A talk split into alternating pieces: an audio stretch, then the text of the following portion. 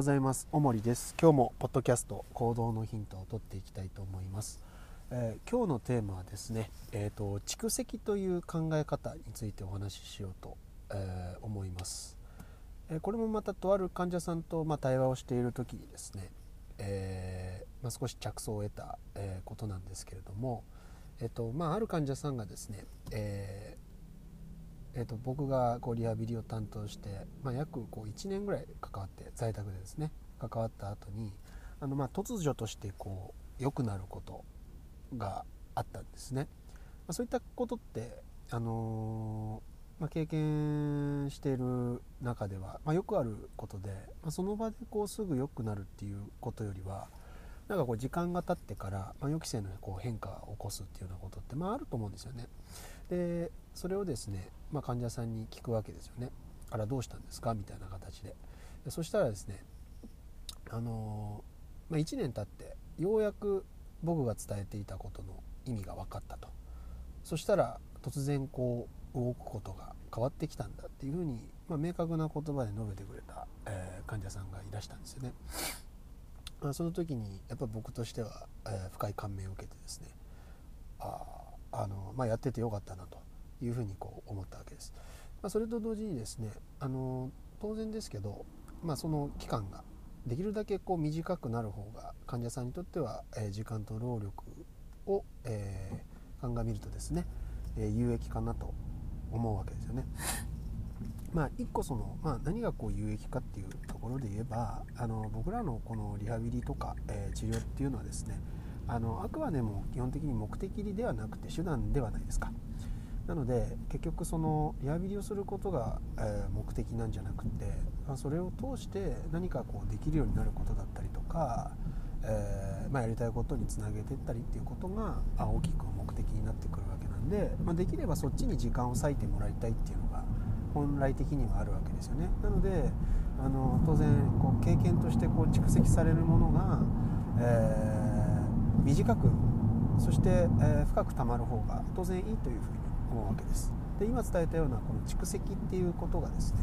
あの考え方としてはとても大切であの当然ですねリハビリっていうことは、まあ、結果をこう求めてやるわけだけど患者さん側からとしてもですねその努力の積み重ね要は蓄積によってですね、えー、変化っていうものが起こってくるっていうことはやっぱりよくあるわけです。なので何をこう患者さんは僕たちのこのリハビリの経験から、えー、蓄積してるのかっていう視点で、えー、こう例えば言動とかを眺めていくとですねっぱこう蓄積がすごく上手にできるタイプと、えー、まあ、そうではないタイプとっていうのはやっぱりいると思うんです。でこのやっぱこう蓄積という考え方がないとやっぱりこうきついなっていうふうに思う部分がやっぱりありましてそれは何かっていうとやっぱりですねこう、まあ、例えば自転車をこう乗るとか、えー、ご自分の経験に置き換えて考えてみたら分かると思うんですですけど多分その乗ってすぐに乗れたっていうような人っていうのはいないと思うんですよね。おそらくこう、まあ、補助輪がついたところから始まって補助輪が取れて、えー、後ろにこう親がですね、えー、体かないしこの、まあ、サドルとかをこう軽く持ってもらってバランスをとってそれでもこう転んで、えー、要は失敗をたくさんするとでこのある種のこの失敗をたくさんしたっていうような蓄積が結果的にはですね、あのー、次のこう成功というか成功の後ろ盾になるわけですよね。なので僕らっていうのはそういう意味で新しいことにトライをする時っていうのは必ずこう失敗を蓄積してって成功していくっていうようなこれオーソドックスなこう学習方法というか、えー、習得の仕方を身につけてきてるわけですよね、まあ、もちろんこれが定型発達だとか、えー、そういう意味でのその運動学習的なところを、えー、踏まえてっていうことにはなってくると思うんですけど、まあ、お方はそういうふうな学習機能を持った相手であると。なので、まあ、その場で何かこう対応していくっていうのもすごく大切なことなんですが、えー、それだけじゃなくてですね何かしらのこう経験を蓄積してるか否かっていう視点で、えー、観察してみた時に、えー、まあ、自分自身のこの発言が発言というか言葉が患者さんの身にどういうふうに降りかかっているかとか染み入っているかとか、まあ、そういった観点で眺めてみるとまたこう面白い視点が得られるんじゃないかなというふに思います。またあの自分自身でもですね例えば偉人の言葉とかって、まあ、身近にあると思うんですけど、まあ、先輩の言葉でもいいんですけど、まあ、そういった人たちのアドバイスとか言葉ってその場ではピンとこないことってあると思うんですよね。でそれがこう時間をかけて自分自身もわからないなりにいろんな経験をしてあの時言いたかったのはこういうことなんじゃないかとかっていうことって分かってくると思うんですよね。でそれも結局はですねその時間が、えー、分からしたっていう部分当然あるわけですけどじゃあその時間がっていうのは何なのかって言ったらそこにこう費やした労力のことですよねそれが結局時間と密接な関係を生むわけだから、まあ、ある意味で言えばどういう労力の仕方をしていけばいいかっていうことなんかが、えー、こう蓄積ということの考え方においては非常に重要になってくる、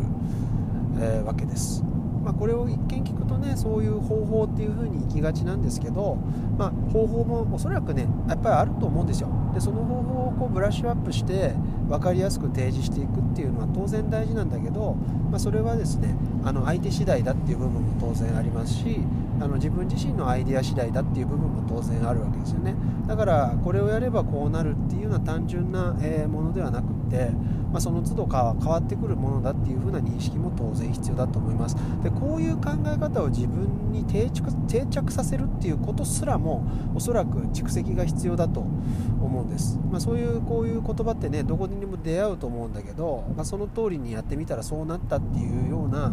まあ、ある意味こう単純な経験じゃなくってですねそれをもとにずっと行動し続けてきてやはりそうなんだっていうふうにこう確認していくっていう作業はその蓄積の考え方そのものになってくると思いますのでそういった意味でですね、えー、何かこうピンとくる言葉があったりとか、えー、した場合はそれを理解するのに見合う経験がえー、蓄積として必要なんだっていうことを認識と認識していくのもあの行動を定着させる上で、えー、とても重要になってきます。なので、えー、その蓄積する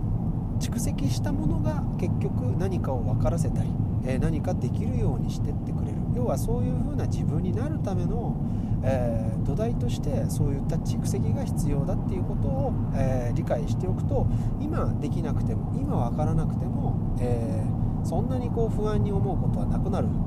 というふうに、え思いますんで是非この蓄積という考え方を、え持ってもらいたいなと